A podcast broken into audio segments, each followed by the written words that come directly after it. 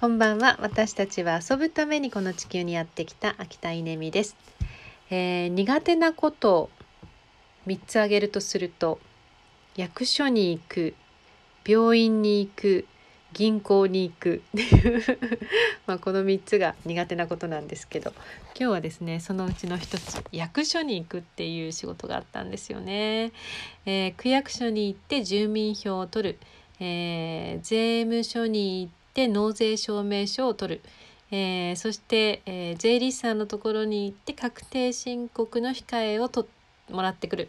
えー、この3つのタスクがあって、えー、午後ですね、えー、くるくる回りました、えまあ、それぞれまた本当に苦手だなと思うことが 起こりましたね、え役所に行った区役所に行って、え住民票を取ろうと思ったら、え他府県の住民票を取ろうと思ったんですよね。そしたら、え本籍地が入りませんが大丈夫ですか?」って言われて本籍地が必要なんだろうかどうなんだろうかって、まあ、そのね提出する先に連絡して聞いてみたりとか、まあ、そんなことがあったり。さらにあの税務署ひどいですね。書類書いて印鑑が必要ですって言うんですよね。持ってなかった印鑑持ってこなかった印鑑ないですと思って、えー、もう大きな声で私あの伊藤さんって言うんですけど「伊藤さんいませんか?」って大きな声でそこにいる誰か伊藤さんの印鑑持ってないかなと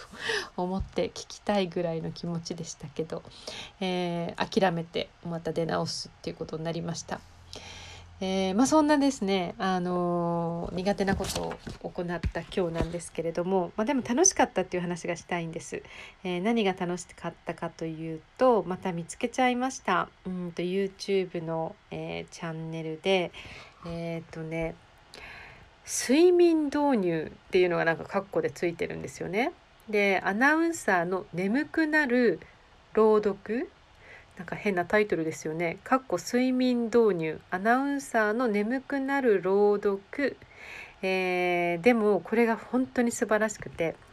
えーと、本当にプロのアナウンサーが朗読してくれてるんですけど今日私が聞いてたのは芥川龍之介シリーズ「雲の糸羅生門」を聞いて、えー、その後ねこれは誰のなんだろう「二度と通らない旅人」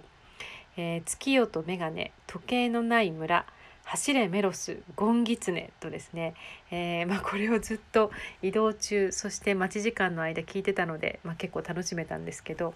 一番そのね印鑑がない事件の時は「走れメロス」を聞いていたのでもう「走れメロスメロスは走れ」ってこうあのー、すごいこう切迫した場面で印鑑が必要ですっていうふうに言われてガーンって感じでしたけど。